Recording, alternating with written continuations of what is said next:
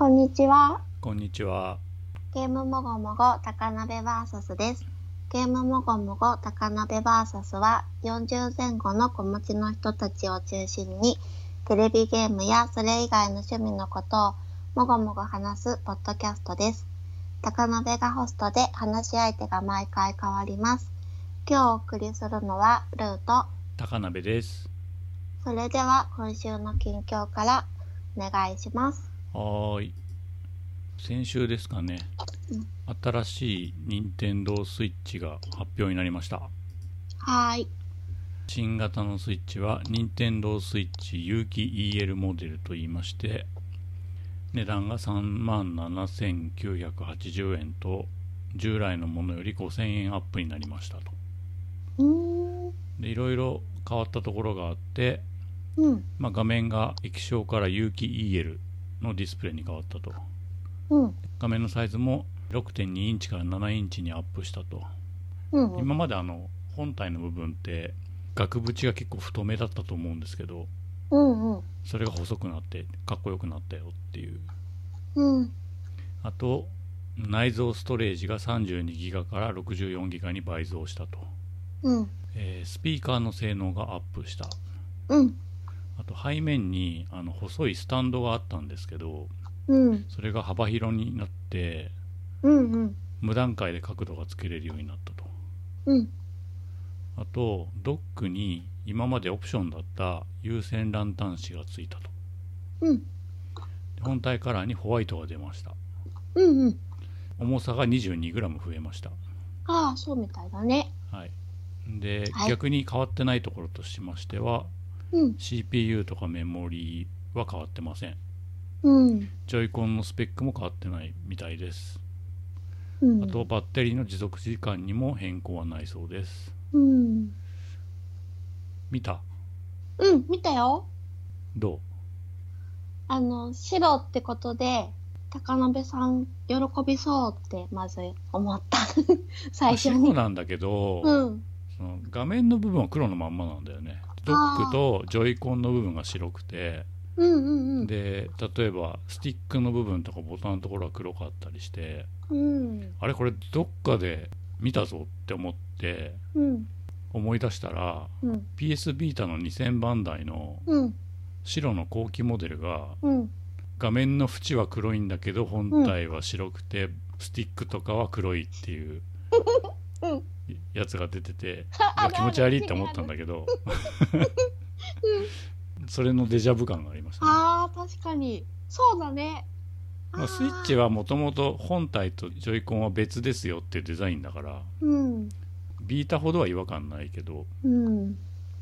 デジャブ感あったなってうんうんで、まあ、白もちろん欲しいんですよね、うん。俺 iPhone わざわざ本体黒買ってんのにケースを白で覆うっていう うん。技をいつも使っていてなんでかっていうとあの画面の周りは黒がいいんだよねうん。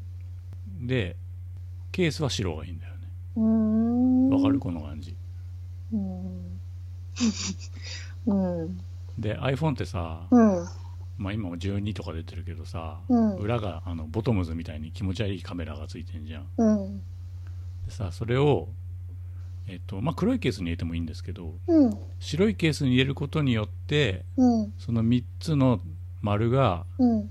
黒い四角に覆われた3つの丸になるとうん。そうだね。ちょっと優しい気持ちになるでしょう ん。なるほど。うん、あと画面が消えた時に黒で、うん。ほとんど真っ黒だからああ、本当だ。すげえ画面でかく感じる こっち側が見たい。え？ああ、なるほど。うんうんうんうん。うん。あこれ画面ついちゃうな、ま、真っ黒ほら、うん、真っすごい真っ黒だね。黒かっこいいでしょ？うん。であの Apple Watch のベルトも白かったりうん。Mac のマウスも白かったり、うん。うん。AirPods とかも白かったりするからうん。なんか統一感出るじゃんうん。なんかリンクしてますよ感が出るじゃんあでそれでスイッチもねちょっと白いのが入ってくるとあ、うん。統一感。なみたいな うん。で俺まあ白だし、うんいいなっていうのとあと自分が持ってるやつがあの発売日に出た初期型なので、うんうん。バッテリーの持ちが弱いんだよねうんうん。そうらしいね。でいいじゃんいいじゃん買おうぜってぐらいの気持ちでいいたんですけどうん。23日経ってみてこう巷の評判を除くとうん。あんまよろしくないみたいでうーん。どうよろしくない？んまあ2つあると思うんですよそもそもスイッチプロと呼ばれてるものうん。出ねえのかよっていうのが一つとうん。あと性能据え置きなのはいいとしてうん。ジョイコン変わってねえのかよっていうああ、そっかそっか、ジョイコンね。段階があってうん。確かにそのどちらにも答えてねえなっていうのはうん。ありましたうん。でまあ散々なんかこう関係者筋みたいな噂でさプロに相当するハードが出る出るって言ってたくせに出なかったのはうん。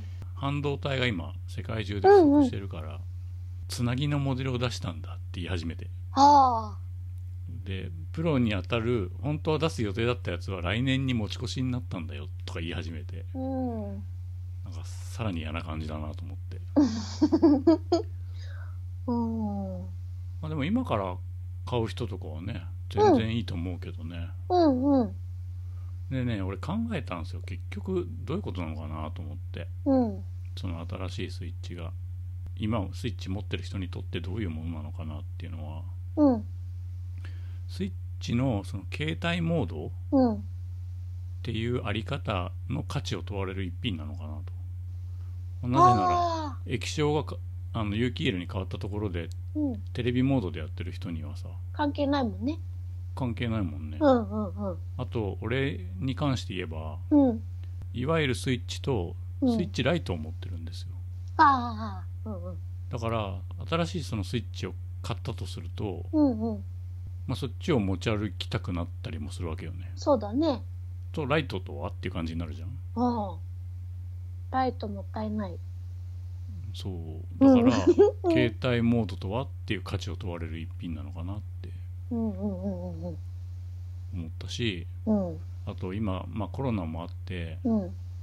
外に持ち歩く機会が激減してるじゃないですかそうだね。出歩かないからね。だから、うんうんそういう意味でもちょっとタイミングよろしくなかったかもなーって思ったし、想像以上にスイッチはそのベッドサイドとかで使ってる人よりもうんテレビモードの人が多いんだろうなってことがうん明確化したっていうかうん。うーん、そうな顕んかね在化したっ。ていうか、うん、うーん。気がしたね俺はなんかあの前はねうん。携帯モードで遊んでる人がすごい多いんじゃないかと思ってたの、うんうんうん。子供部屋とかさ、うん。一人暮らしの人が、まあ、例えばテレビつけながらうんうん、うん。YouTube 見ながら手元でスイッチやってるとかさそうだね。意外とテレビモードらしいなっていうえー、私、全然テレビモードでやってない。あー俺90%以上テレビモードはね、ああ、そっか。うんでそういう人はさそういうニーズの人はライト買ってると思うんだよね、ああ、そっかそっか。うんまあそうだよね。そうん。と2代目スイッチってことにはならないじゃんうん。で思ったのはうん。さっきつなぎって言い方したけどうん。ドックの方をアップデートするパターンもなくないなと思ってうん。要するに出力うん。が 4K になってればうん。うん。アップグレードしたって思えるわけでしょみんなきっとテレビモードが何かこう体験が変われば、うん。だから、えー、と有機 EL モデルのドックバージョン2みたいなのがうん。出る可能性はゼロではないなって思ったうん。別にあの液晶とかディスプレイが本体についてるディスプレイがうん。例えば 1080p になるとかそういう話ではないもんねきっとねアップグレードバージョンでね、うん。うん。うん。うん綺麗っていううんことだよね、きっとね。そういう見た目の。うんうん。綺麗とかでかいとかうん。軽いとか。ではないと思うから、うん。まあ、ジョイコンも一応別体だと考えればうん。後でアップデートすることは絶対あると思うし、うん。うん、ドックとジョイコンが新しいスイッチ1.5みたいなものは出てもおかしくないなって思いましたねうーん。うん。なんかそうやってじっくり考えれば考えるほど 全然買わなくていいのではっていう 気持ちになってきてうん。でも俺スイッチほぼ毎日触ってるから、うん。例えば 3DS なんか使いもしないのに5台も6台も持ってたりするから、うん。その新しい同じ性能のものを買うことは別にやぶさかではないんですけど、うん。まあ、でもその次がすぐそばに控えてるかもとか言われるとそうちょっとだね。モヤモヤするよねうんうんうん。あとジョイコンはやっぱ直してほしかったよねそうだね。うんうん。別に性能忘れ置きでもよかった正直、うん。うん、ジョイコンのスティック直してほしいってうんうん。ねえ。E3 の後にもしかして発表あるかもって言ってたけど、ねね まさかさ、あの、メトロイド、ドレッドと同じ日とは思わなかっあた。発売日ね、うん。なんかさメトロイドそういう目に遭いがちだよねあの アドバンス SP の発売日とうんフ。ュージョンの発売日一緒だったもんねそうだっけ覚え同時てない発売だ。っ た今までうん。アドバンスにバックライトがなくて、うんうん。トルネコの大冒険とかやると暗すぎて死ぬって感じだったんだけど、うんうん。まあ、特にメトロイドなんてもっと暗いじゃんああ。それがアドバンス SP が出て、うん。おおカラーなのに明るいみたいな、そっか。そうだったんだっけ。う有ん。機 EL の黒がくっきり出るみたいなうんうんのにもひょっとしたら合ってんのかもしれないよね、うん。だね。どうなんだろう俺例えばビータとか1000番台と2000番台両方持っててうん。画面比べたこともあるんだけどうん。例えばダウンロードソフトとか一緒に起動できるじゃん、うん同じやつうん。色味は確かに違うけど、うん必ずしも有機 EL が綺麗かって言ったらそうでもないし、明るさで言ったら液晶の方が明るかったし。あと焼き付きが起こるんだよね有機 EL なんかうちの嫁のアンドロイド携帯がうん。多分有機 EL なんだよねうん。でなんかこの間画面覗き込んだら、うん。なんかジンマシンみたいな画面になっててうん。それは何かっつったら、うん。そのホーム画面のアイコンが焼き付いてんの全部へえ。何この水玉みたいなやつ。そういうことがさ、うん毎日使うものほど起きるわけだからそうだね。そっか。うん。どうなんだろうなと思って、うんうんうんうんううん。んまあ、今んとこ俺の iPhone は有機 EL だけどなってないんだよね、うんまあ、ひ品質によるのかもしんないけどうんうん。でもそもそも焼き付きは起きますよって話だからうん。子供が触るようなものにねそういうのが起きるのは嫌だねうんんそうだよね。ちょっと並べて見比べてみたいね。特。にメトロイドとか分かりやすいんじゃないかなって思うけどうん。太陽光にも向いてないって言ってた有機 EL 確かああ、そうなんだ外に持。ち出すとうんもともと液晶も向いてないけど、うん。うん、なんだってうーん。そっか。じゃあ、あと3ヶ月ぐらいだけど。本物ちょっと見てみたいね画面ね、うんだから木は木っていうかまあ持った感じとかもう知ってるからさ 20g 重いとしてもさ、うん。有機 EL 見てから考えようかなみたいな感ああ、うんうんうんうん。私も初期型だし、この間言ってたように、なんか熱くなっちゃったりじうんまあするから、いいなとは思うけど、でも、うーん、わかんないな。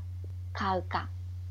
ゼルダのタイミングでその、うん何ブレス・オブ・ザ・ワールドの続編のタイミングでどの本体を推奨してるかによるようなって感じがするよね、うんうんうんうん。絶対そこまでになんとかするような気がするんだようーん。じゃあ来年かな。なうんねうーん。で性能変えなくても、まあ、何かしら入れてくるだろうなって気がしてる、うー。うんん、そこまでに？そのさっき言ったそのジョイコンとドックだけとか、うん。うんわかんない有機 EL モデルが安くなってるだけかもしれない それか通常版が安くなってるだけかもしれないけどうん。ありえるよねうん。はいそんな話でうん。新型スイッチ待ち遠しくもありうん。モヤモヤするっていう そんな話でしたはーい。私はワールズエンドクラブをクリアしたので、その感想を話したいと思います。はーいとワールズエンドクラブは、最初アップルアーケードで未完の状態で配信されて、で、その後、今年の春、2021年5月27日にスイッチで完全版が発売されたので、私はスイッチ版を購入してクリアしました。でね、あの、クリアして、これでネタバレありの感想を見れるなって思って、うん。ちらっと感想を見たら、賛否両論っていうか、割と否定的な意見が 多い印象で、うん、私の感想としては良かった側なので、ああ、そうなのかって思ったんだけど、否定的な意見もなるほどなって思ったので、うん。良かったところ、悪かったところ、両方話していけたらなぁと思います。はい。で、まずはどんなゲームかっていうと、主人公は全国の落ちこぼれの小学生たちが集められた通称頑張れ組っていうクラスのメンバーで、うんで、1995年の夏に、頑張れ組は修学旅行で東京から鎌倉にバスで向かう道中に隕石みたいなものが落ちてきて、うんで、その衝撃に巻き込まれてしまうんだよね。ほそんで、その後、目を覚ますと、子供たちは逃げ場のない海底遊園地っていうところに閉じ込められていて、で、謎のピエロピっていう弾丸論破で言うと、モノクマ的な立ち位置のキャラクターからデスゲームの開幕を宣言されて、デスゲームをやることになるんだけど、ここは体験版の部分なのと、あとすでに公式がネタバレしてるので話しちゃうと、うん。このデスゲームは中止しますってなって、強制終了されるんだよね、デスゲームが。うんで、その後、なんやかんやあって、全員で海底遊園地から脱出して、うんで、地上に出てみると、修学旅行で鎌倉に向かっていたはずが、なぜか鹿児島にいて、うん。で、街は廃墟みたいになってるし、うん。人は一人もいないし、うん。大きい植物の敵が出てきたりで、なんかもうよくわかんないけど、とりあえず家に帰ろう。みんなで東京を目指して頑張ろうっていうのが冒頭のストーリーで、うん。で、そこから鹿児島から東京までうん。12人で協力して、いろんな経験をしながら進んでいくうんロードムービーみたいな感じなんだよね。体験版はやった？5秒ぐらいやった な ?5 秒 そっか、じゃあ、ここのまでの部分も知らない感5じ秒。そう5分ぐらいやっうんうんうんうん。そっか。じゃあ、デスゲーム部分でやめちゃった感じ？うん。なんかもうこうテキスト送りの感触とかがああ、もうもう無理ってなって そうか。で俺の周りの人も、うまあん。ツイッターとかだけどうん。体験版の評判が良くなかったねああ、そうだよ体ね。験版よりも本編の方がいいって言ってる人は何人か見たねああ、私もそっち。うんうんうんうん、うん。まあそういうのもあるよなってその作ってる時期が違ったりするからうん。出来が悪かったりすることはあるよなってうああ、んそうだうね。んうん。で、そう、先に言うの忘れてたけど、あの、このゲームは、弾丸論破シリーズの小高さんと、はあと、極限脱出シリーズの内越さんがタッグを組んだ作品ってことで、うんそれらのゲームが好きな人からの期待が高いはいはい。ゲームで、だから評価として、この序盤のデスゲーム部分は楽しかったけど、うん。その後は小高さん、内越さんらしさはあるものの、デスゲームとかはもうないから、子供たちは時々喧嘩しながらも、頑張れ組のみんなは仲が良くて、うん殺し合いとは真逆な展開なので、うんファンの人ほど肩透かしを食らって、ああ残酷なのが出てこないみたいなこと？そうだね、騙したり裏切ったり不穏横尾太な感じ。郎さんの作品みたいなこと？そういうのはないんだよね。とかまどかマギカの作者の人みたいな、うんうんうん。そういうのなくってね。うん、だから思ってたものと違うってなっちゃったみたいなんだよね。うんファンの人はね。うんうんで、私はっていうと、私も小高さん、内越さんが関わってるから、まあ購入したんだけど、なんか今の気分はコロナが流行ってるご時世だからなんかな。まあわかんないけど、デスゲームとかやりたい気分じゃなくて、だから私は、その冒頭のデスゲーム部分の小学生の子供たちが騙したり裏切ったりするのが嫌で、で、デスゲーム始まってすぐ、頑張れ組の一人の男の子に協力しようぜって言われてね、うん。こう、組もうぜみたいなことを言われて、で、素直に従ったら騙されて、うん。なんかもっとお前は賢いやつだと思ってたみたいなこと言われて、うん。そこゲームオーバーになっちゃって悲しかったんだよね。うんなので私としてはデスゲームがメインのゲームじゃなくてよかったなって思ったし、うんまあ私には合ってたんだよね、今回のうんストーリーが。うんうん。なんでそもそもデスゲームを入れたんだろうね冒頭にそれは期待されてるから入れたの？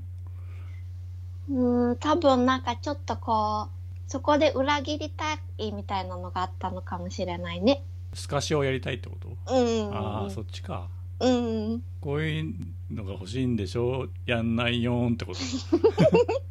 うん。わかんないけど、そこで一回びっくりさせるとか、あそういうのをしたかったのかなって思うけど、逆にそれがなんか、うん。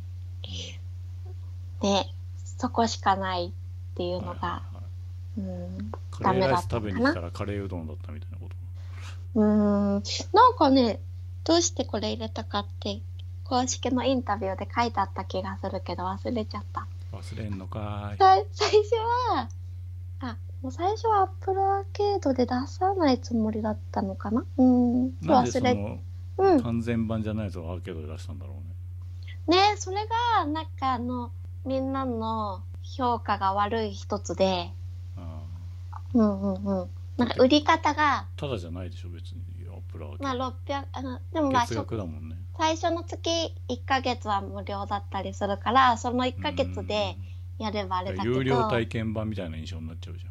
そうだね、600円ぐらい。うん。そうそう。まあ私はさ、アップルアーケード版は完成してないってことを知ってて、手を出さずにスイッチ版を春まで待って購入したから不満はなかったけど、うんなんかアップルアーケード版最後まで遊べないってことが最初知らされてなかったらしくて、うん。だから最後まで遊としても読まないだろうしね。あー。最後まで遊べるって思ってプレイしてたのに途中で終わっちゃって続きはスイッチでってなって。スイッチでって出んの？なんかあの2021年春みたいな。スプリングえスイッみたいなチで出って出たの？スイッチで出てますってあのクリアした後、うんとアップルアーケード版プレイしてた人の実況を見てみたらそうやって出てた。そんなことしていいんだ？他プラットフォームの宣伝とかしていいんだ、あスイッチでって出あでも出てたと思うんだよな。うん。2021年。で、なんか、アップルアーケード版が最後まで遊べるように、アップデートされるかもわからない状態だったから、アップルアーケード版遊んで続きをスイッチで買っちゃった人もいたらしくて、うんしかも残りの部分2時間くらいしかなかったみたいで。うわーえ 8割9割遊べたけど、あ、そうそうそう。それはスイッチ版をやったから8割9割だって分かるんであってうん。半分とか倍ぐらいのものを期待したってことでしょ？そうだね。あとどのくらいあるかわからない状態で、なスイッチ買って、で、あ、もうでもその後アップルアーケード版もアップデートされて、今は最後まで遊べるようになってるんだけど、あなったんだ。それはよかったね。うんうん。でもそれ知らないでスイッチ版買っちゃった人とかもいたみたいで、えそのさ、うん。まあ、スイッチ版が10遊べてうん。アーケード版が8とか9しか遊べないとして8とか9の時点のオチっていうのはあるの、途中で終わってた。すごいいいとこ、めっちゃいいところで終わ続ってた。きは劇場でみたいな感じなんだ、うんうんうん。うわー。ここで終わるんだって思った。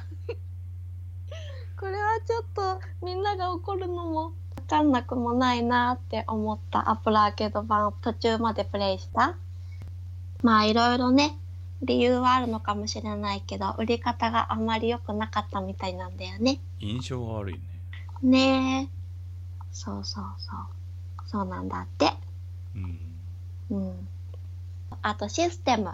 システムはっていうとストーリーパートとアクションパートに分かれていてうん。で、ストーリーパートはサウンドノベルっていうか、あの、お話を読んでいくのがほとんどで、そうだったでしょ？うん。あの、セリフを自動送りにして、で、ボイス連動をオンにすると、読まなくてもいいっていうか、画面を見てるだけで、うん聞いてるだけで、こう話は進んでいくんだよね。うんで、そのストーリーパートの合間にアクションパートっていうのが時々あって、ストーリーパート、ストーリーパート、アクションパート、ストーリーパートみたいな感じであって、アクションパートは横スクロールの死に覚え系で、うんあの、HP がないから敵に当たったら即死なんだよね。うんで、即死ですぐリトライっていうタイプなんだけど、まあでその、も貧乏とかそういうことでしょうんうん。そうそうそう。そういうこと。そのアクションパートがね、不評なんだよね。もうとにかくこそのクリエイターの方にはうん。裏切るような内容のうん。濃いめのテキストとかストーリーを期待されてたってこと？そうだと思う。みんなはね、なんとか節みたいな弾丸論破みたいなうん感じのをしたかったんじゃないかな。うんうんうんうんうんうん。その人が作ってなかったかもしれないもんねだからそのディレクターだったかもしれないけどそのうんコアになる部分は、いやーでも作ってないみたいだけど。まあでもなんか、全年齢を目指してたみたいで、うん。で、うんワールズエンドクラブって名前になるの？うん、全でデス年ゲーム齢から始まるの？全年齢のセロ B なんだよね。だから全年齢じゃ10ないじゃん。12歳以上なんだよね。うーん。うん、なんか公式は子供にやってほしいって言ってたけど、12歳以上かと思って、うん。って思って。うん、まあ別に法的に縛ってるものじゃないからね。まあそっか、いいのうん。か。うん、なんだっけな、コロコロで連載してるのかな？そうなんだ。うん、だから、ね。でもセロ B なんだなとか思って、小学生は一応できないのかとか思って、うん。な,、うん、なんかちょっとその辺不思議だなって思ったんだけど、うん。なんかね、中国とかで売りたいとかで、で、全年齢のそういう健全なやつをうん作ったみたいだよ。うん、確かそんなこと書いてあった気がする。ななんだろうその何を作りたかったかみたいなのは伝わってくるの、うーん。理想というかまあ話は良かったよ。へえうんうん、まあ、そのアクションパートとかは不評だったけど、売り方とかさ。例えばうん。作り手の方としてもうん。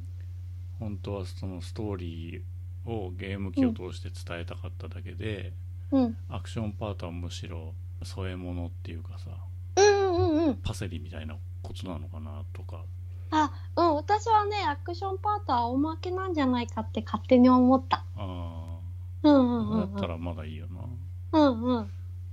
ストーリーがメインで、アクションはおまけっていう感じがした。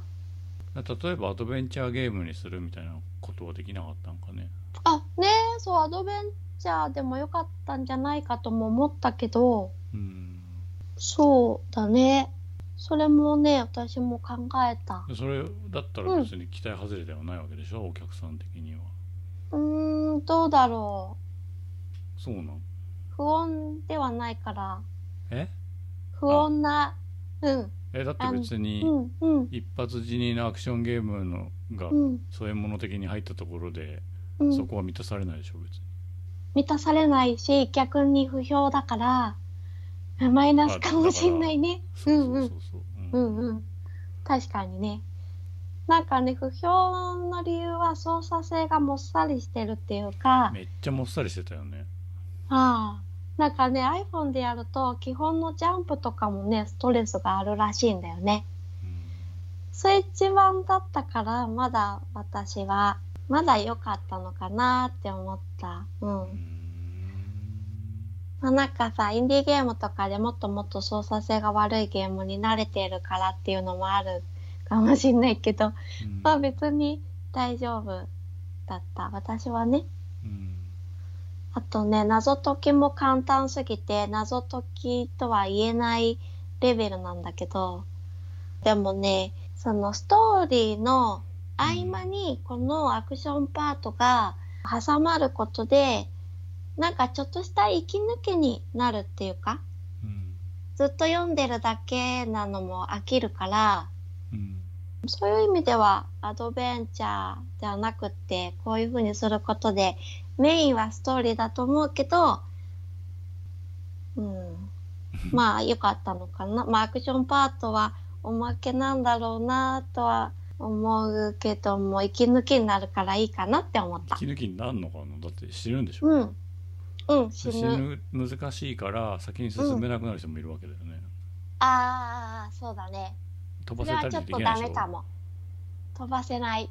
うんうんうんうんうん。でもイージーモードとかあるよ。途中で変えられた気もするし。うんうんうんうん。そうそうそう。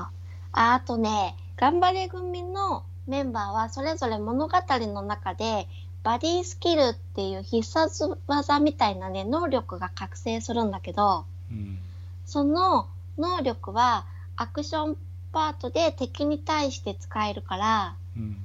まあ、この子はどんな能力を覚醒するのかなっていうのが楽しみだったり、うん。そのアクションパートで能力を使えるのが良かったんだよね。うん。だからアドベンチャーとかだとさ、うん。それが出せないかなって読むだけってなっちゃうと、うん。自分が出せないから、自分がその操作して、でそれは生理的に気持ちいい出し方な。のあー、うん、ただなんかね、このステージは、ジャンプがもっさりとか言ってたからさ。あー、うん、それは別に出す分にはそんなにストレスなかったけど、うん。ただこのステージではこの子を操作するっていうのがもうシステム的に決まっちゃってるから、うん。例えば私はこのステージではこの子を使いたいなって思っても、うんうん、操作キャラはこちらでは決められなくて、強制的にあの決められちゃってるから、うん戦略性とかはないんだよね。うんこのステージではこの子のこの性能がいいかもとか思ってうん出すことができない。うんうん、だ敵に応じて操作キャラを自分で切り替えたりできたら、もう少しアクションパートも楽しかったかなって思った。うんまあ一過性のものなんでしょだからその子の子キャラクター固定でうん。スタートからゴール行ったらもう他の人で別に行けないでしょそこにはうん。だからそういう作り方してるから無理だよねきっとねうんうんうんうんでもなんか今自分で話しててもしかしてってなってそうなってるのかって分かった気がしちゃった。何？なんかそのもっさりした感じもアクションパートも説明したいけどネタバレになっちゃうからやめとく。何なんだよ なんかそれもシステムに組み込まれてるものかもって思った。だから意味が、うん、陰謀論か、意味があるのかもしれない、これも。MMR かうん、そうかもしれないな。あーわかんない。うーん。陰謀論。うん。そうそうそう。まあ、物語の序盤システムはこんな感じ。なんかうん楽しくなさそうだよ聞いててえー、そんなことない。あの、まあ、言う、ちゃんといいところも。うんまあ、でも、うんとまあ、先に悪いところを話してたから悪いところの意見としてはあの小高さんと内子さんが関わっている作品ってことで期待するとがっかりするっていうのと あ最と悪じゃん。アクションパートの操作性が悪いっていうのとあと 下ネタが苦痛っていう意見が多くて。いいとこ一つもないじゃん、まあこれは悪いとこね。はいはいはい。その下ネタに関しては小学生の下ネタって感じでまあまあね私はコロコロだっけ？乗ってるの。そうそうそう。そうまあそういう感じはあるもんね昔からねうん、私はねクスってしちゃったんだけどなんかね意見読むと純粋無垢な小学生女児に下ネタを言わせるっていうのがあのシナリオは男性が書いてるからおじさんのセクハラっていうか気持ち悪いっていう 意見が多くて。でさ今までのシリーズにはなかったの？そういう下ネタをあった。何を求めてんの？じゃあ急に変わったんだったら確かに、まあ、そういう意見もあるんだろうなと思うけど。で、も小学生女児に言わせるっていうのがなかったからえーうん。そんな細かいん？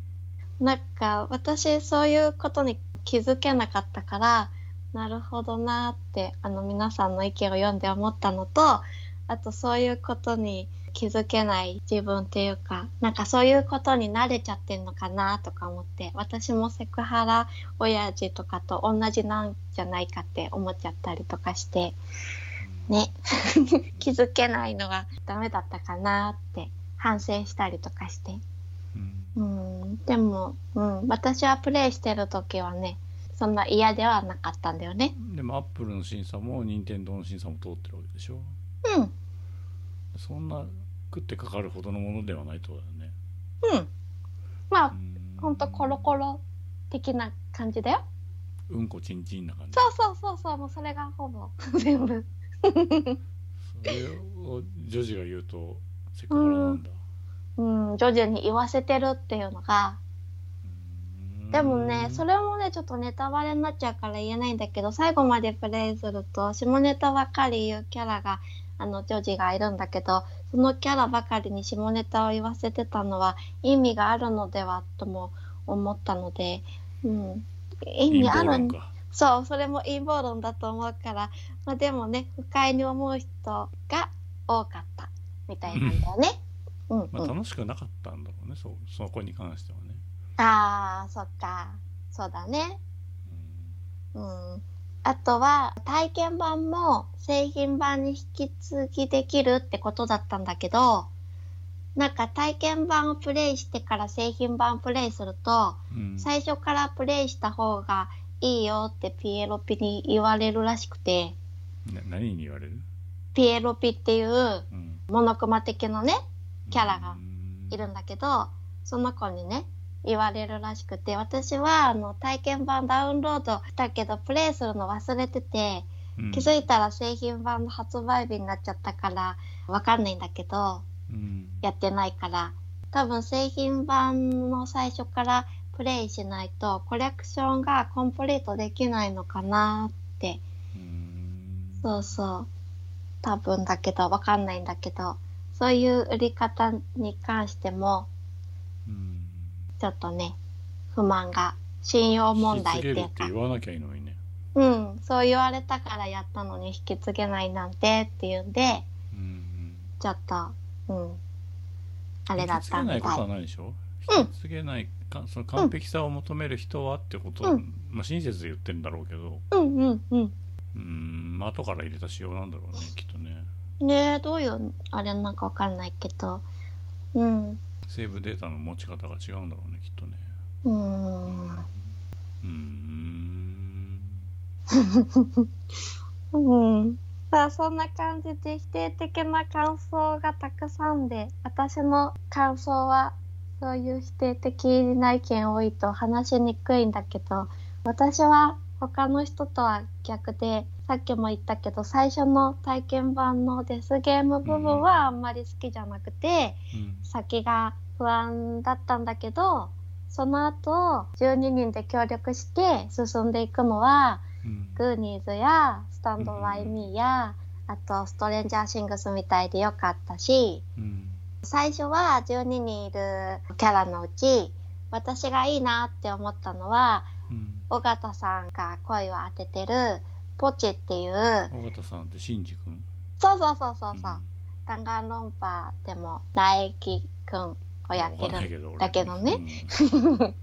いつも携帯ゲームをプレイしてる子うん。がまあいいなって思って、うん。でもそのポチ以外の他の子は最初は別に何とも思えなくてうん。あのキャラ絵はねポケットモンスターサンムーンの絵のイラストレーターのたけさんが担当していてすごい可愛いしうん声優さんもそれぞれ合ってていいんだけど、うん。うん、最初はねキャラに愛着持てなかったんだけどストーリーを進めているうちに、弾丸論破でもそうだけど一人一人しっかりキャラが立ってるなって思い始めて「頑張れ組」のテーマっていうのがあるんだけど歌があるんだけど、うん。もう途中から頑張れ組のテーマを口ずさむくらいみんなのことが大好きになって。自分が頑張れ組のメンバーの一員みたいな気持ちにもなって。うん。頑張れ組のポーズって言えばいいのかな。こう手をグーにしてそれで胸を2回叩いてから親指をこう上にしていいねってするポーズがあるんだけどうん。それを一緒にやっちゃうくらい好きだし。うん。ストーリーは展開が結構早いのとうん。2点3点するから飽きもなくてうん。予想できたところと全然予想してなくてああそうきたかってびっくりさせられたりうんツッコミどころとかうん。ご都合主義なところもいっぱいあるけど、散らばった謎が少しずつ回収されてで最後真実にたどり着いて大演談で終わるところも良かったんだよね。うん。まあ多分私って単純でうん。こうワールズエンドクラブはコロコロで連載してるくらいだから子供向けでうん。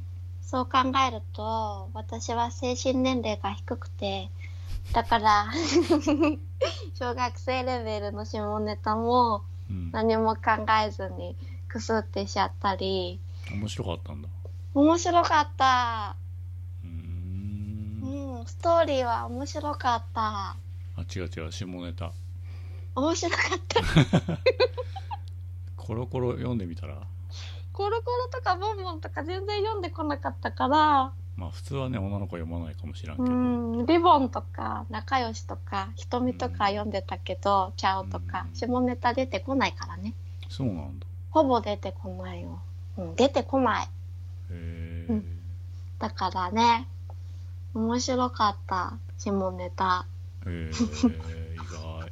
でもさなんか英語ではどうしてるんだろうって思ったうん。下ネタってね。あー確かに、うんなんか昔、うん。あの、うん。お坊ちゃまくんっていうあの、うんうんうん。あやつねが友達インコっていうのが、フレンドシップペニスって訳されてたって。いう本当か嘘か分かんない話はすげえ記憶に残ってるけどね、へフレンドシップペニスはやばくない？生々しい急に。ーうんそれだけなんかでもどういうそういうニュアンスなのかな向こうでも訳せてなさくない？それと思って。うんうんうんうん。例えば、主人公級のキャラのうん。バディスキルっていうのが、大きなボールとか、こう、ものをうん。大リーグなんちゃらとかって言って、はいはい。こう上にバーンって投げられるのよ、大きいものを。大リーグなんちゃら？えギブスじゃなくて、なんだっけな？なんかね、ちょっと待って、バディスキル。大リーグボールっていうね、手に持ったものをすごい勢いで投げ、敵にぶつけたり、高所にあるものを落としたりできるっていうのが、私が操れるうん。キャラのバディスキルなんだけど、うん。それをね、まあ、街が廃墟になってて、そしたらね、パチンコ屋さんがあったんだよね。うん。それで、なんか私、パーを落としてみたんだよね。何を落としてみた？パパチンあコのンコの別に落とす、うんそう、落とせって言われなかったけど、はいはい。これ落としてみようと思って 落としてみたらなんか他のキャラたちが「それを落とさなくても」とかって引いてんの？そうそうなんかそういうこととか言ってくれるんだけどそういうのも英語だとどうなってんのかなとか思って、うん、気になったんだよね。パチンコっていう文化はまずないしなそうなんかそう名前自体がもう違うわけじゃんか？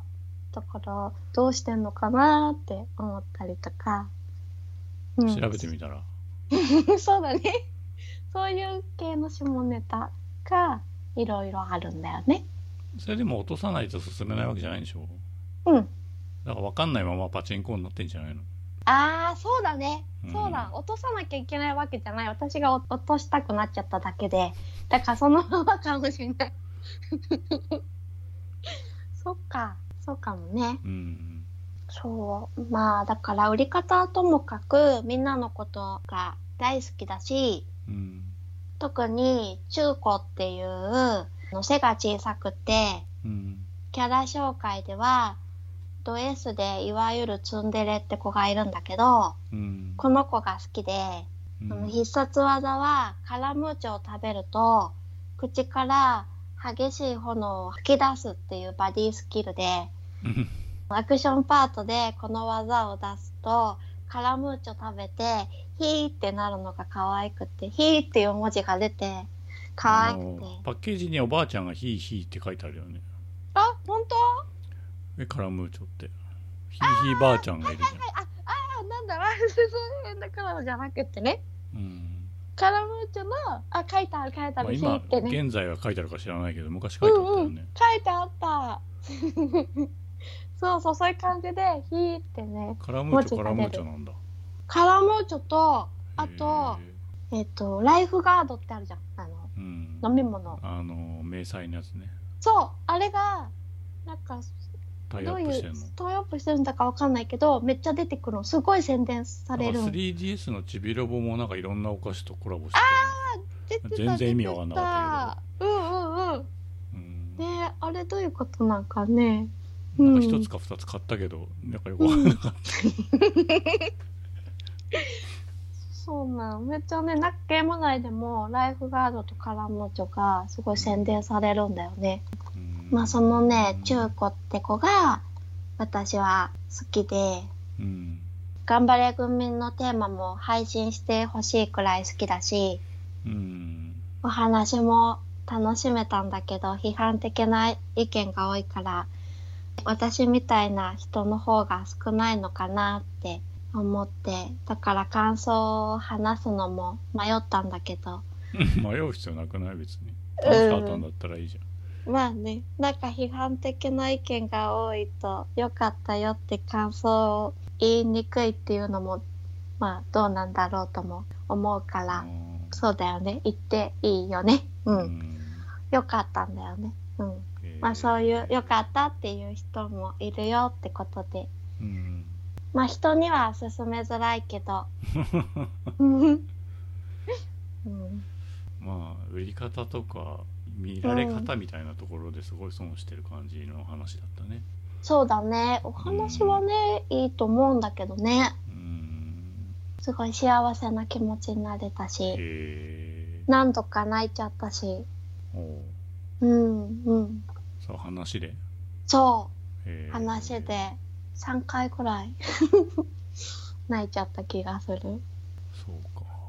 うん。まあでも、高鍋さんが気に入るかっていうと、うんあんまり。弾丸論破とかも全然刺さってないもん一回もやったことない やろうと思ったことがない、そうかう。んでもね、ほんと全然別物なんだよね、話。うん。なんか公式が、ワールズエンドクラブは、ストレンジャーシングスやスタンドバイミーやグーニーズに強くインスピレーションを受けたってね、うん言ってたから、あのゲームをクリアした後、それぞれの作品をまた見返してみたんだよね。あ俺も最近スタンドバイミー見たよ、あ、本当？うん。そう。グーニーズも見た？うん、やってたしね、この間うん。二つともね。まあ私はネットフリで見たんだけど、うん。そこで、あの、思ったのがさ、うん。スタンドバイミーやグーニーズを子供の頃見た時に、はいはい。自分がどう感じたのかっていうのは思い出せないんだけど、俺思い出したよ。おおうん、思い出した？うん、思い出せないけど。うん。なんか大人になった今見ると、親目線で見てて、はいはいはい。そう、だからね、まあ、ストレンジャーシングスは親になってから見たから最初から親目線だったんだけどね。うんうん、でも、ワールドエンドコラボは自分がプレイしてるからなのか、最初から最後まで一度も親目線にならなくって、うん自分も同い年の、あの、この子たちの仲間っていう感覚だったんだよね。まあコロコロだもんねうん。まあ特に うん「サンドバイミーはさ映画の構造自体もさうん回顧録じゃん、うんうんうん。現在のおおじさんになったうん。僕が思い出してる話じゃん、うん。でしかも小説にしてるっていう体だからさ。うん。二重になってるもんねもともとね、そうだね。うん、グーニーズは主観的だけどね。うん。うん。親目線で見たらそれはそれで良かった。スタンドバイミうん。ーうん。いやなんか最近になってあの「イット!」を見たんだけど「イおう。ット!」を見て何この、うん。まあ作者同じなの知ってんだけど何この「スタンドバイミー」のうんアレンジ版みたいなやつと思って、で改めて「スタンドバイミー」をもう20年ぶり以上に見たらうん。すげえよくて。いいよね。うんなんかその二重になってる構造もそうだしあと時々その不良たちの視点が入ってくることでうん。なんかすごいパーソナルな出来事が立体的に見えてくるじゃん。うん。ああいうのがすごいいいなと思って。うん。でコリー・フェルトマンがさうんあのお父さんにめっちゃあの、うんうん。暴行を受けてるのにお父さんのこと大好きでさ。そうなんだよ。そそこ泣いちゃった。そういうとこすげえしんどいよなと。私そこ親目線で見て耳だっけ？なんかね。ややけどさせられて。そうそう。でもこんなに親のこと好きなんだって思ったらなんか悲しいっていうかでそのコリー・フェルトマンの背中を見て、あいつは長生きしないって言ってるリバー・フェニックスっていうのをうん。すげえなって思うし。ああもういないんだよなとか思うとさ。神がかってるよな。うーん。悲しいと思って。あとあのタバコの吸い方がいいよね。あれさどういうタバコなんだろうね、普通にタバコ吸ってんのかなああ未成年だけど別に関係なく吸ってんのかな演技として。うん。なうん。多分。なんかウィキとか生い立ちとか見たらなんとなく本当に吸ってるんじゃないかって思った。うん。うんうんうんうん。グーニーズはの親目線で見たのはまあ最後のとことか。ああとほら親のためっていうかまあ親のためというか自分たちがあそこからあの家からー立ち退かないそうそうそういけないからっていうのはあるけどさなんとなくそれも親目線で見るとまたちょっと泣けるっていうか、あ れもグーニーズもすごい同じであの途中からおお兄ちゃんがついてくるじゃんでお兄ちゃんは何も間違ったこと言ってないんだけど、うん。お兄ちゃんのその視点が入ることによってうん。なんか子供たちのドライブ感が増すっていうかうんうんうん。乗ってる感じがわかるっていうか、うんうんうん。なんか若い頃はあのお兄ちゃんと付き合いそうな彼女が可愛く見えてたのに大人になってみたら眼鏡の女の子の方が断然可愛いなと思ってあああの可愛い人もともと可愛い方の彼女の方は頭おかしいなと思って、なんかあのーそのもう一人の人がリバー・フェニックスと付き合ってたみたいだあね。そうなんだうん。って書いてあった。メガネの子めっちゃ可愛かったああ。うん、そういう見方も変わるよね。うんうんうんうんうん。あと吹き替え版で見ることのが多いんだけどお兄ちゃんがアムロだったり、あとコリー・フェルドマンが、うん、孫悟空だったりうんうんうん。すごいよねそうだよねマイキーは将来ロード・オブ・ザ・リングのサムになっちゃうし、うん。あとお兄ちゃんがあのサノスなんだってねうん。あのマーブル・シネマティック・ユニバースのうんラスボス、あ、そうなんだ。うんへえ。あのーめっちゃいかついうん。なんかすごいグローブはめてる人へえ。ストレンジャーシングスにも出てたよ。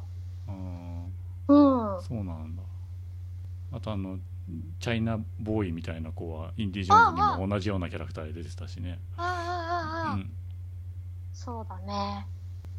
おかしいのがさネットフリ最近見てんだけどさ、うん。ネットフリのサムネイルがさうん。チャンクがさあん。の家に来た時にさ、そこで裸踊りしろって言われ腹踊りしろみたいに言われるじゃん、そのシーンが、あのサムネになってて。ひどすぎると思って。だからあのサムネイルってさどういう風に選んでるんだろうね。面白いよね。機械的なのか何なのか分かんないうんうんまあでもあれもそうじゃん。iTunes も変なとこ切り抜いてるよね。ああそうなんだ。あんまりちゃんと見たことなかった iTunes の方はネットフレはなんでここなんていう時ある？主役じゃないやつだったりするしさ。すごいよね。面白いよあねチャンクがめちゃめちゃ可愛かった。かわいいねあの子あれ以外の映画で見たことないんだよな。えなんか弁護士になったとか書いてあったような。じゃないんだ。よ おすごいと思って。違かったかな。なんかそうなようなこと書いてあった気がする。あの不良たちがさうん。なんだっけジャック・バウアーの人なんだっけ名前。うん。あそうキーファー・サザーランドがさうん。不良たちのリーダーやってんだけどさうん。あのあとロストボーイか。ロストボーイっていうあのヴァンパイアたちが出てくるやつでうん。ヴァンパイアの役やってたりとかさ、うん。ヤングガンにも出てたりとかしてさうん。そういうなんかチンピラみたいな役がすごい好きだから、うん。い俺いまだにジャック・バウアーになれなくて。うん。あここの感じだよなって思って。うん。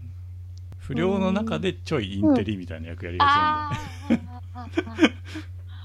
そうかそうそれでね人によってはそのワー。ルズエンドクラブのこの子たちを保護者視点で見てたっていうレビュー。もあったからするんで私はあの最初はじゲームって自分が介入してるからさうん。うん介入しているかしてないかの差なのかなって思ったんだけどそうでもないのかなとか思ったりこう俯瞰して見てるか物語により深く没入してるかの差なのかわかんないけど、うん、何と何の差って？物語により深く没入してるかうん。俯瞰して見てるかどっちゲームは俯瞰してるってこと？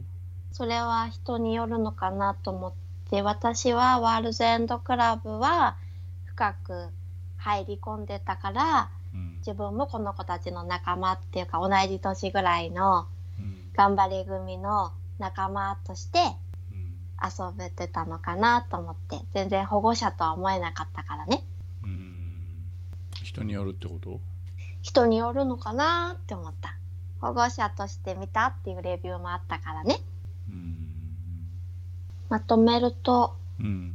絵が良くて12人のキャラも良くてでうん声優も良くて、うん。音楽も良くておで話もツッコミどころあるけど良かったよっていう。それ例えばアニメだったら違うの？体験として。アニメだったらうん。違う。え。ーゲームならではの体験だったと。ゲームじゃないとダメ。だと思う、えー。うん。ダメだね。うんうんうん。うん。そう。ゲームじゃないとダメなの アニメじゃはアクション部分で積み重なっていくの？アクション部分もああそうかってさっき思ったって言ったけど、うん。そう。それも多分ねシステムに組み込まれてるからそうゲームじゃないとダメだしうん。アクション部分もやっぱなきゃいけなかったんだって思った。へ でもわかんない。全部やってそれが合ってるのかもわからないし私のこの解釈がね、え言わないから分かんないよ。うん、言えないけど。言えないんかい。言えないまああの12人の少年少女がこうみんなで団結して一つの目標に向かって進んでいくっていうのは弾丸論破では味わえない物語なので、うん。まあ、そういう自分のいる物語が好きだったり、うん。まあ、先が気になるストーリーをテンポよく進んでうん。でまあ散りばめられた伏線を回収してすっきり終わるみたいなのが好きな人にはいいかなって思う。うん。うんそういう感想。なんか聞いてると物語なのにでもうんゲームならではの体験だったっていうのが不思議だね、うーん、そうだね。うん。まあ高鍋さんがやらないって言うんだったら、ここじゃないところでネタバレしてもいいけど、ここではさ、だっここでてさここではさ、聞いてて、もしかしたらこれからやろうとか思う人も、やろうと思ってたっていう人もいるかもしれないから、言えないけど。大丈夫だよ。ダメだよ。で今から言うよって言えばいいやん。いやいや、あ、そうなん？大丈夫なんかな？大丈夫 え、言った方がいい？うん。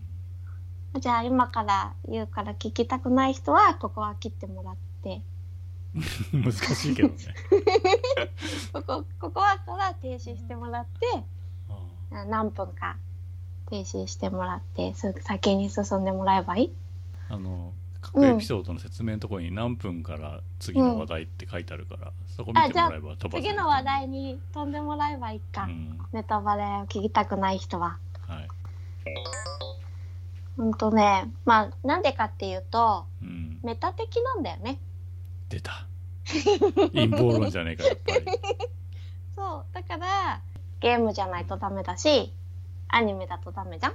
そんなことないんじゃん、そう？でも私に話しかけてくるしうん、最後に私に話しかけてくるしあみんなバディスキル持ってるって言ったじゃん？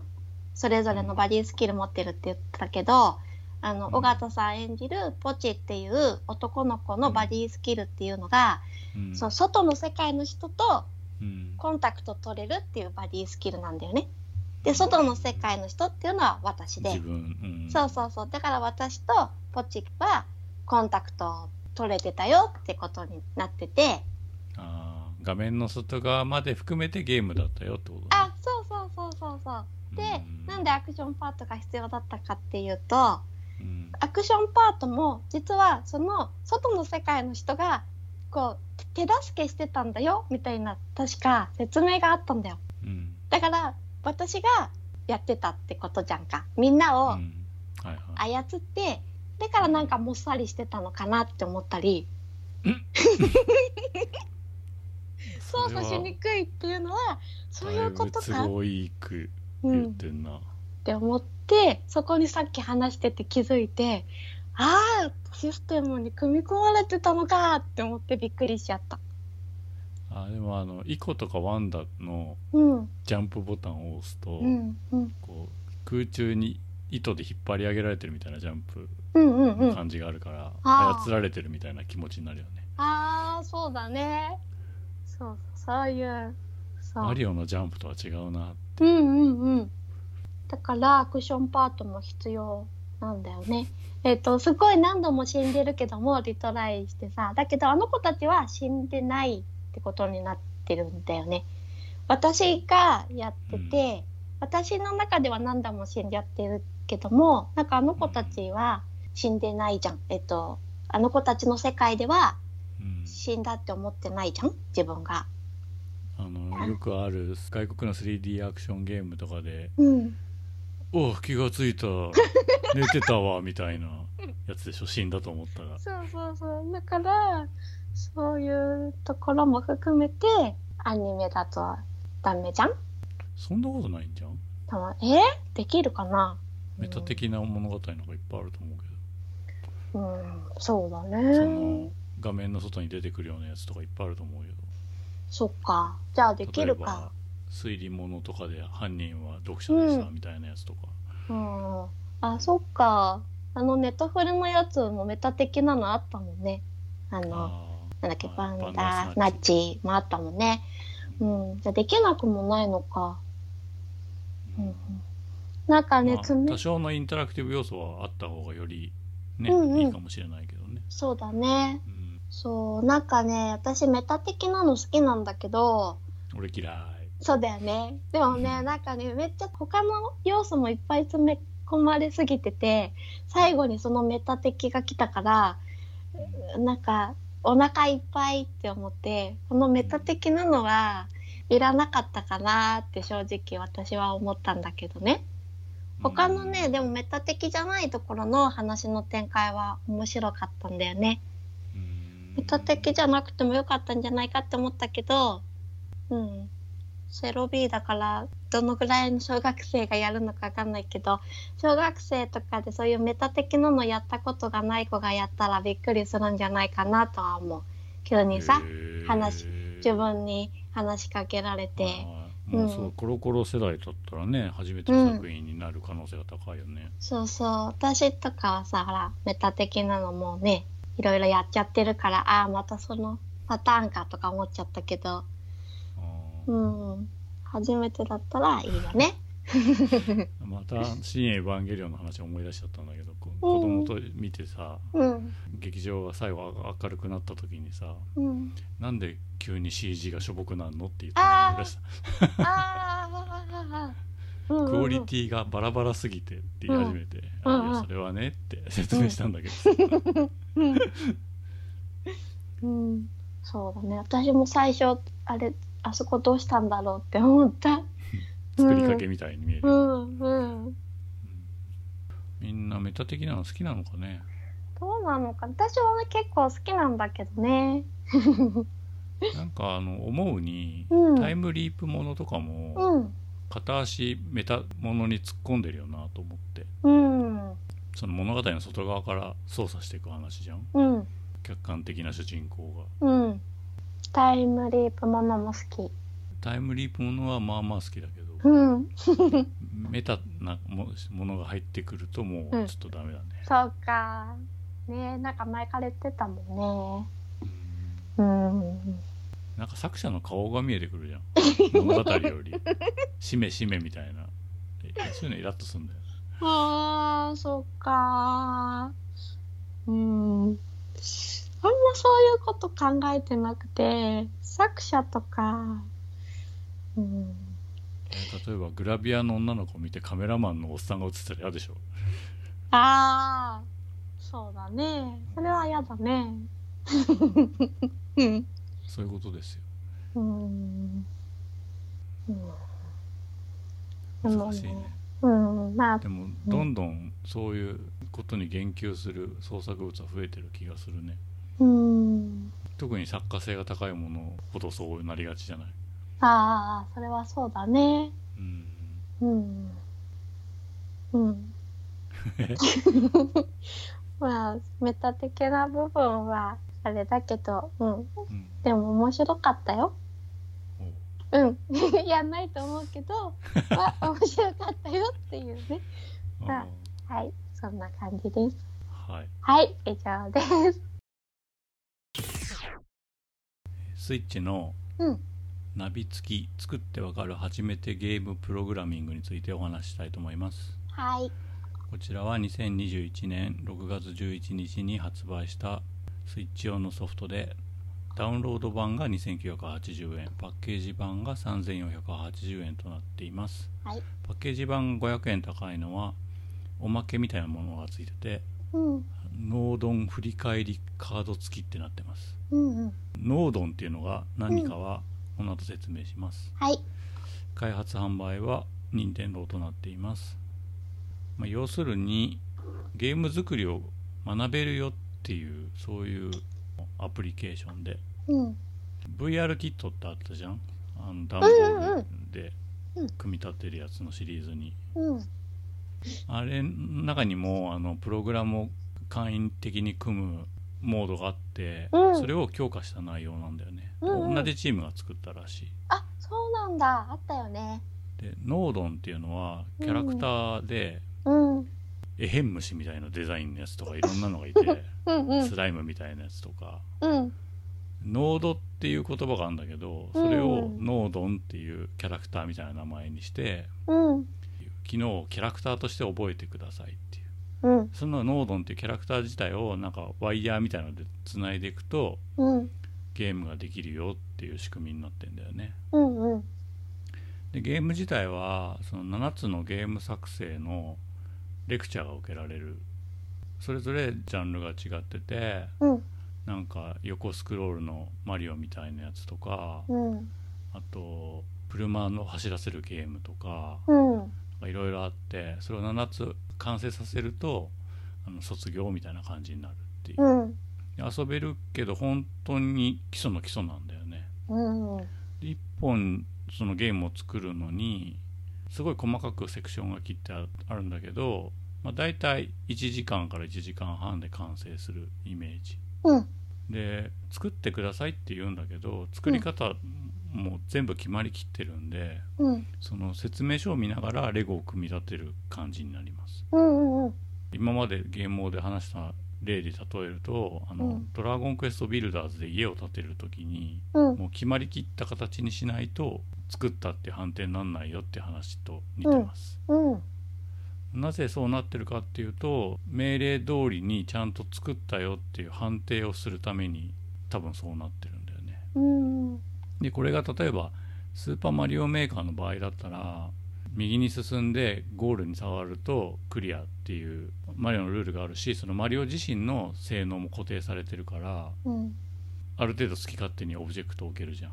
うん。で自分がプレイしてクリアできるってことを確認できればそれがデバッグになって公開していいよっていう流れになるけど、うんうんうんこのナビ付き作ってわかる初めてゲームプログラミングは作るゲームジャンルが毎回変わったりもするんでうん。そういう判定ができないんだよね。うん。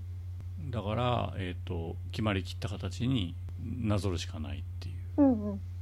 でゲームジャンルも自分で設定する必要があるし逆に言えばゲームじゃなくてもいいんだよね。うん。意味わかる？わかんない。え？例えば プレイヤーキャラクターが3種類あって、うん。人型のロボットと UFO とうん。車っていうのがあって、うん。それをスティックのノードにつなげるとうん。例えば左右に動かしたら人が左右に動くとかうん。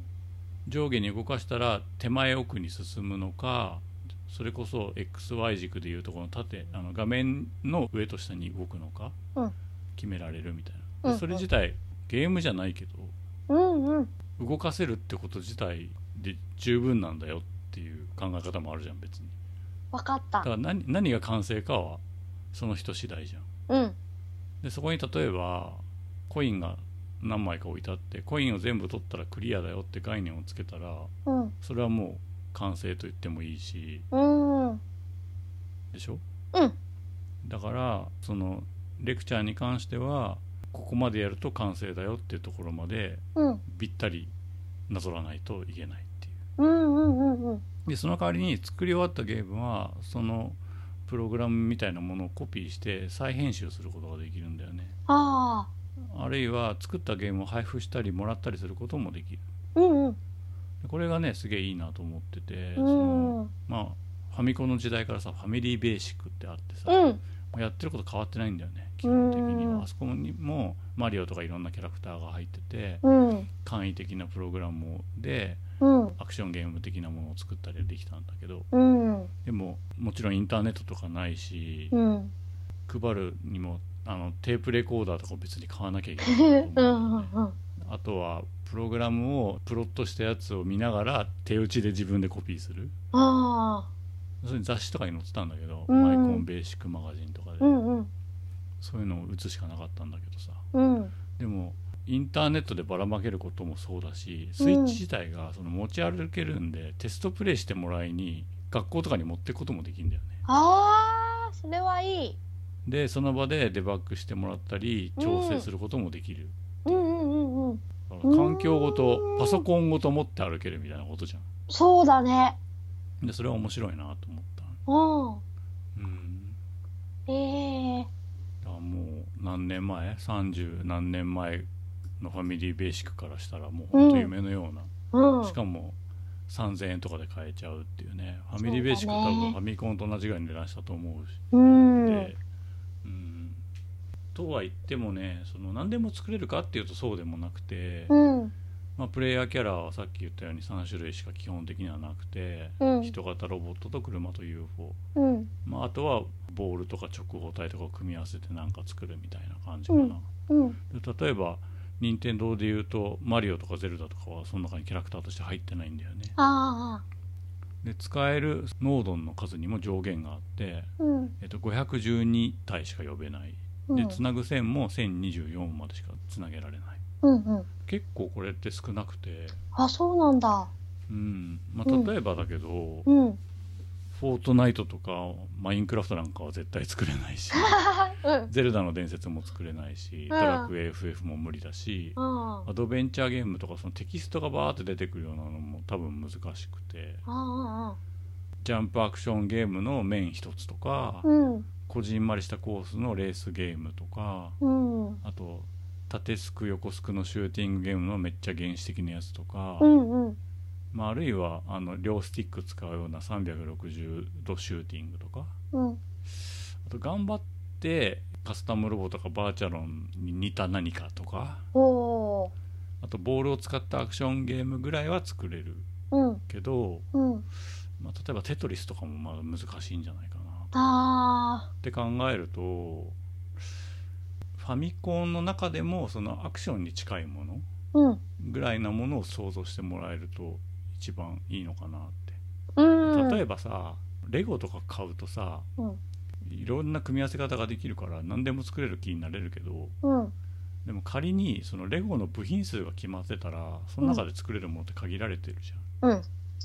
それと同じなんだよね。でその部品で作れる面白いものを考えてみてって言われてる感じでうん。まあ言ってみれば俳句みたいな感じかな。その限定されてるものの組み合わせと部品数でうん。なんか面白いこと言ってみたいな。うんうんで一人変な人がいてうん。あの F0 の新作が全然出ないからっつって F0 の一面を再現してる人っていうのがいたんだけど。うんすごい。それは相当難しいしテクニック的にもすごいなとあともう一つはそのノードンっていうキャラクターを方眼紙みたいなの上に置いてうん。でこうちまちま線でつないだり、うん。なんか設定をいじったりするんだけどそれをきれいに配置していかなきゃいけないんだけど、うん。コントローラーだとしんどいんだよね。あ込み入ってくれば来るあうほど、んうんうん。端っこの方つまんだつもりなのにキャラクター動いちゃったよみたいなのとかうんあと大きさとかも拡大縮小したらうん。それがゲームに反映されたりするんで、うん。そういうのとかも端っこを掴んでギューってやったりするんだけどうん。そういうのがすげえ難しいんだよね。うんうん。でマウスに対応してるって聞いたからうん。マウス買ったら便利じゃんと思って、うん。で家にさ Mac 用のしかないからさうん。USB に刺さるマウスを買わなきゃいけないっつって買ったんだけどさうん。ドライバーが不要なやつだったら何でもいいみたいな書き方だったのにうん。結局繋がんなくてうん。なんだよって思ったっていう。うん。でなんかそれこそさそのカード付きを売ってくれるのもいいけどさうん。任天堂が推奨してるマウスとかも任天堂のサイトで売ってくれよってそうだよね。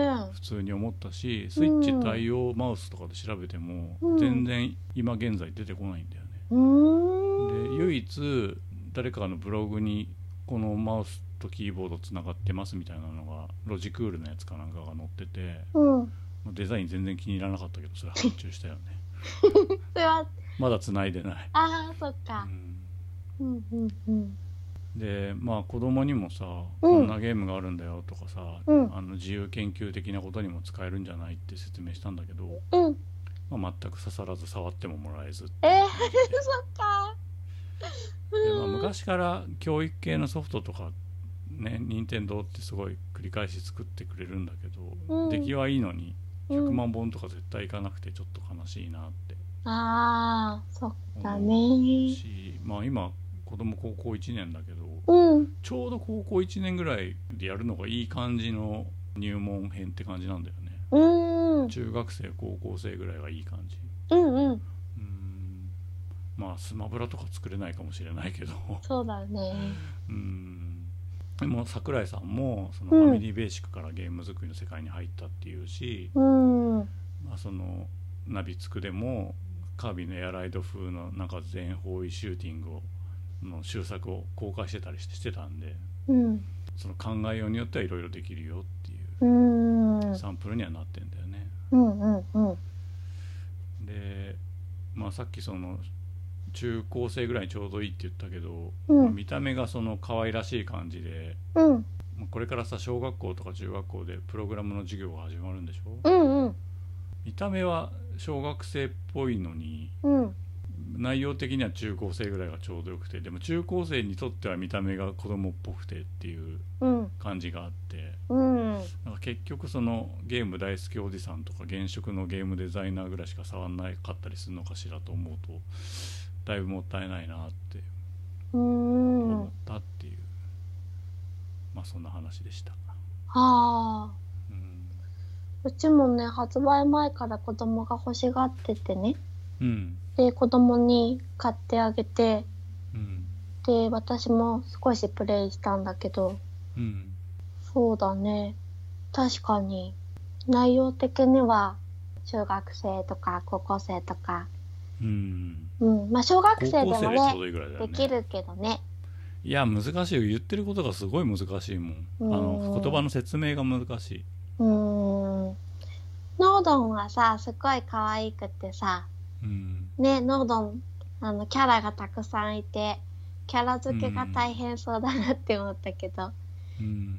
このノードンを呼び出しましょうって時、あ、あいつかって思ったり、こはいはいはう、い。ね、キャラがさ、うんあとクリアした時とか、ノードンたちがそれぞれ褒めてくれるのがうん。いいよね。めっちゃ褒めてくれるよね、うん、すそれごいそれこそあの リングフィットアドベンチャーみたいに。なうん。嬉しかった、才能あるよ高鍋。そう、なんか最初のさ、ナビのさ、ボブだっけ？えそんなんいたっけ？なんかさいな、ナビしてくれる子はさ、うんあの千春さんとか言ってたけど、次の子はいきなり呼び捨てだったからびっくりしちゃった。でなんか制限とかもやっぱ結構厳しくてあの、うん。テストでピンボールみたいなものを作ってみようと思って。うん、でピンボールってさ重力でボールが落ちてくるじゃん。うん、で空間にさその盤面をさ、うん。斜めにしたかったんだよねで斜めの板の上をボールが転がってこううん。フリッパーで弾くようにした。うん、かったんだけど、あの全てのギミックとかを全部斜めに回転させるのはすごい難しいから、うん、垂直に作っておいてうん、盤面をねうん、垂直に作っておいて重力の向きを例えば斜め後ろにすればうん、同じことになるんじゃないかと思ったらうん、重力の向きは変えられなくて、まあ、結局重力を弱くするっていうコマンドでうん、垂直のまま作ったんだけど結構制限強えなとか思ったりとかして。ああとバインバインって弾くじゃんボールをさうんうんあ。のバネみたいなやつが弾くんだけど、うん、それもなんか作るのがちょっと分かんなくてうん、でこの範囲に入ったらうん、弾き返す、うん。弾き返すじゃないな。なんなんつってたっけな。反発するか。うん、っていうコマンドがあってうん、だけどなんか実際そそれをやるとその何バネのところに到達する前にボヨーンってこうふわーってなって、なん。かあー。空気で噴射してるみたいな挙動になるんだよね、跳ねたんじゃなくて、そうそうそう。なんか出てて、それでうん。そうなっちそうゃってるみたいな。あまあなんかやり方あるんだろうけど。ーうん。それを探すのは結構難しいなあまあ、あんまりにも機能が多すぎちゃうと、それはそれで難しくなっちゃうから制限があるんかね。うん重力の向き変えられてもよくないって思ったんだうけどーん。それかなんか全てのものを回転するみたいな全部のものを回転するみたいなコマンドあってもよくないと思って、うーん。そうだね。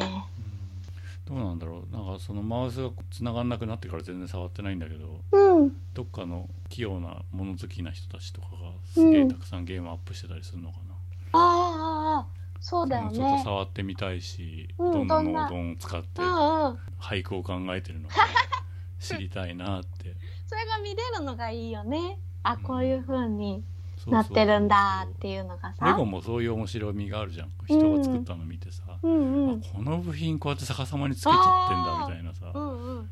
いいよね。うん私はマウスとかももちろん持ってなかったから、うんタッチペンでやってた。タッチペン？あ画面でやってんの？うん。画面でやってた。あテレビでやってないのか、そうそうそう。でもか、隠しくとか超むずくない？ああ。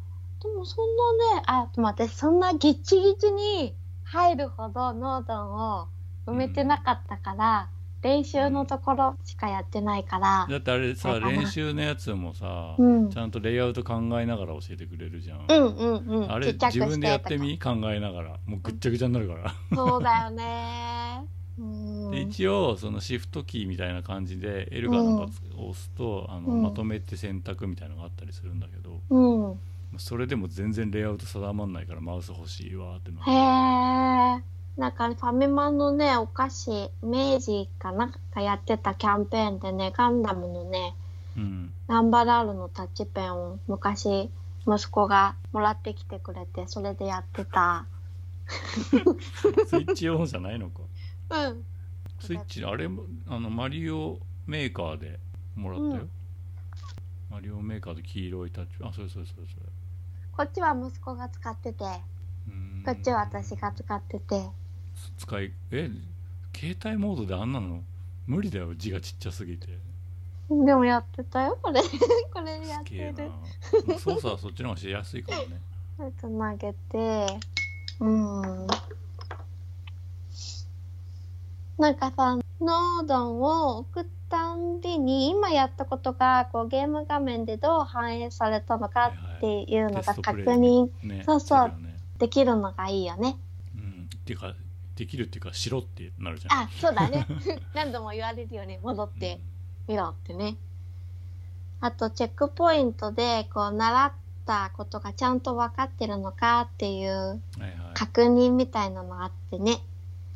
あれがうんなんか意味が最初分かんなくてさ、うんうんうん。うんでも一応リンゴを取れる縛りにはなってんだよねうんうんうん。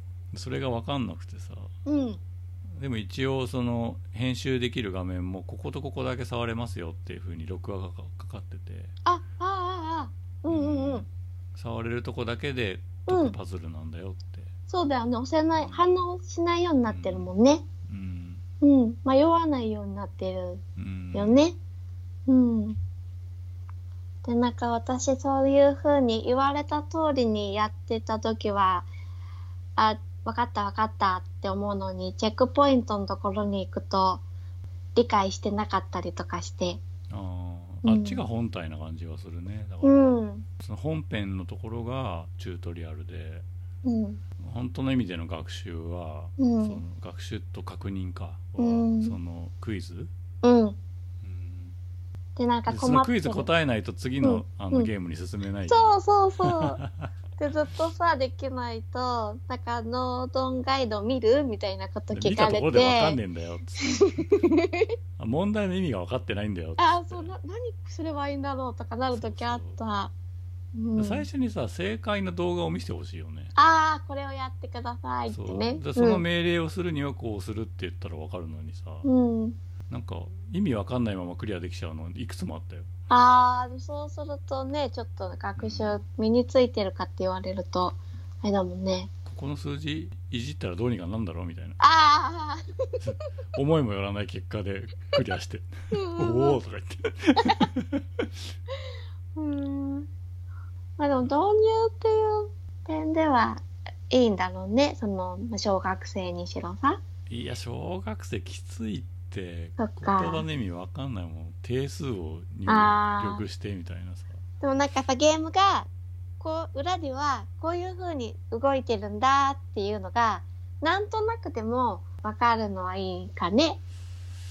こういう命令をこうしてて、だからキャラは動くんだとか、ボールってこうやって動くんだとか、ジャンプできるようになるには、人と P ボタンを押したらジャンプするっていう風に命令してるからこれは動くんだなとかっていうのがなんとなくわかるっていうのが大事かね。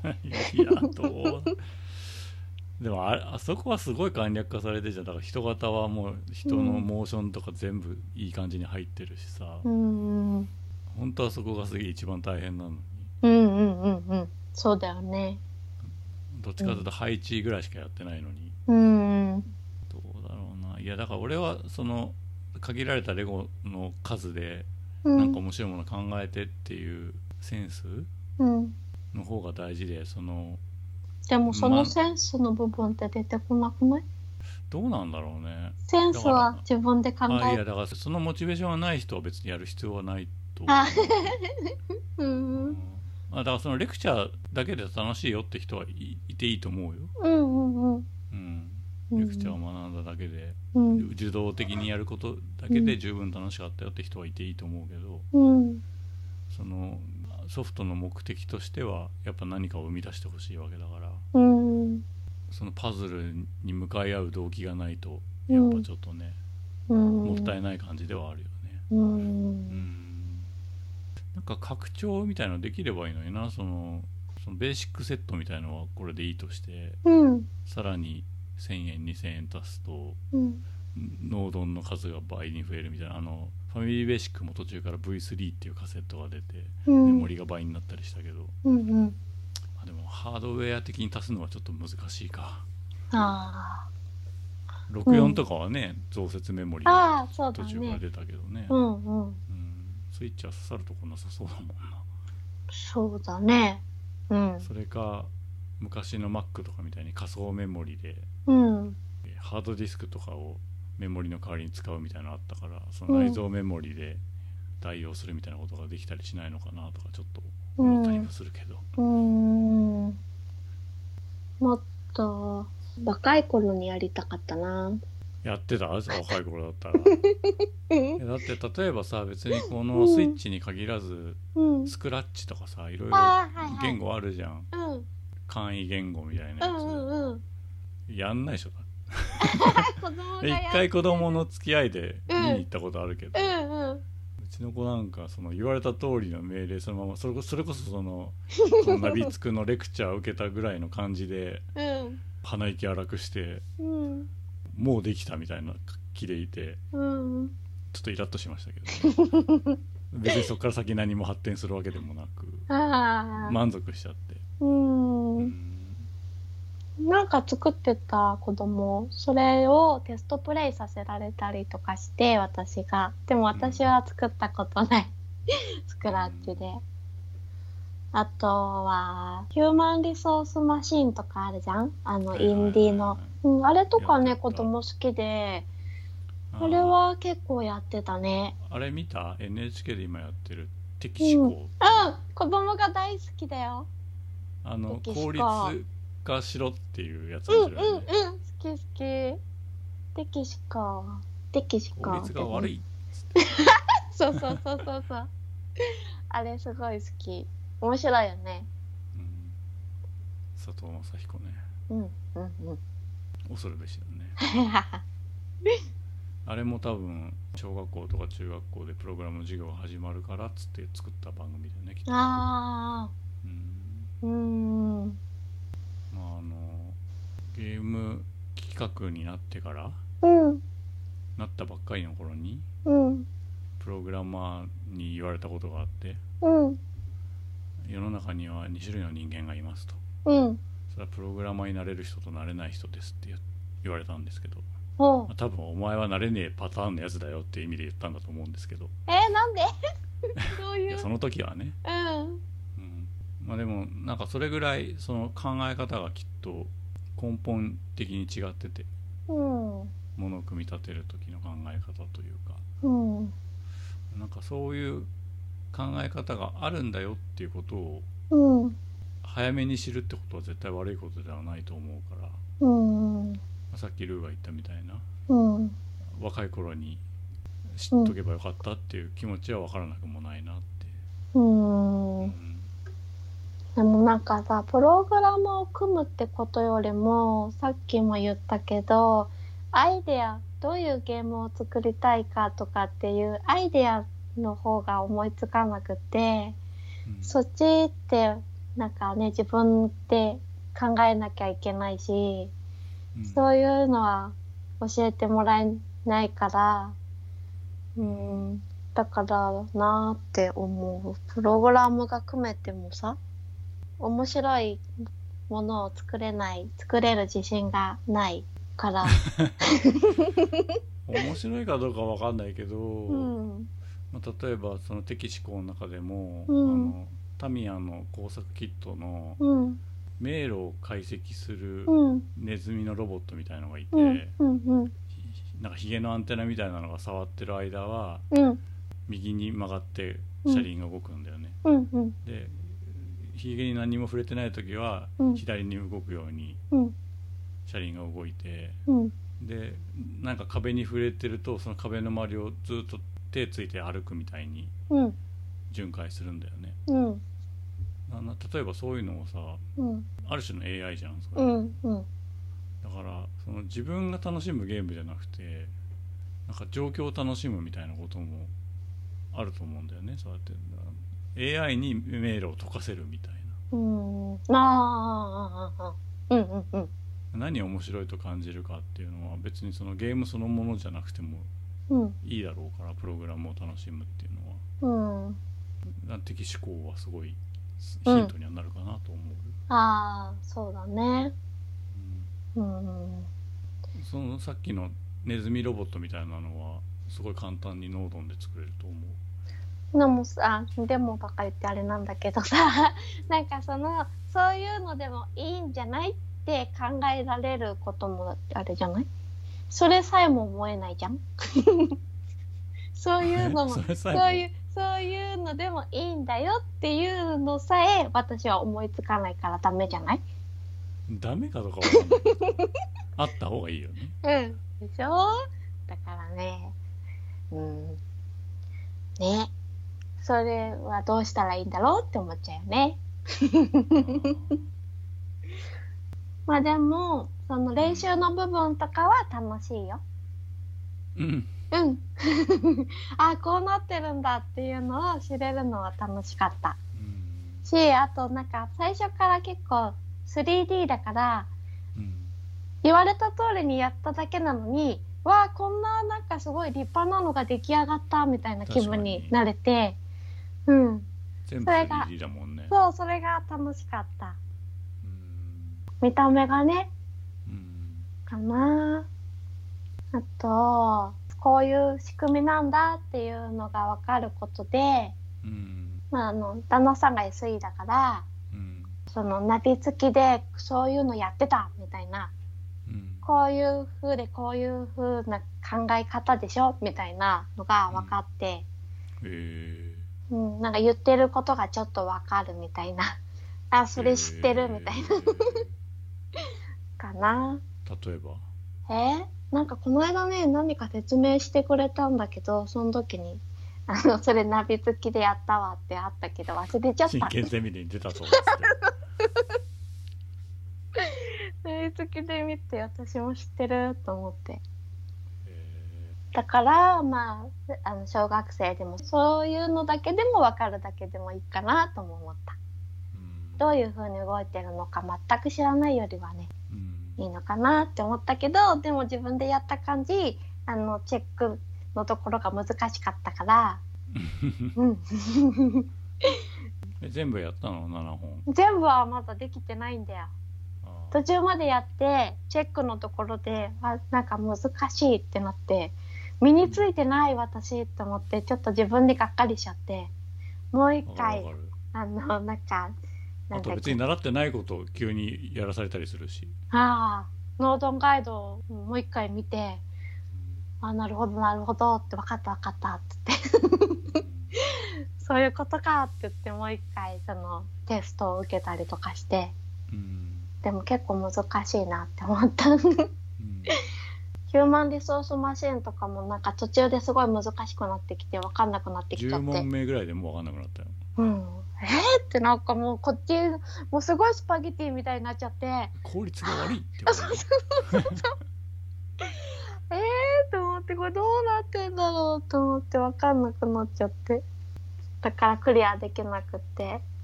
いつもまた最初からやってみようとか思って最初からやってうん。途中でまた分かんないってなって2も持ってるけど2はもっと難しくって。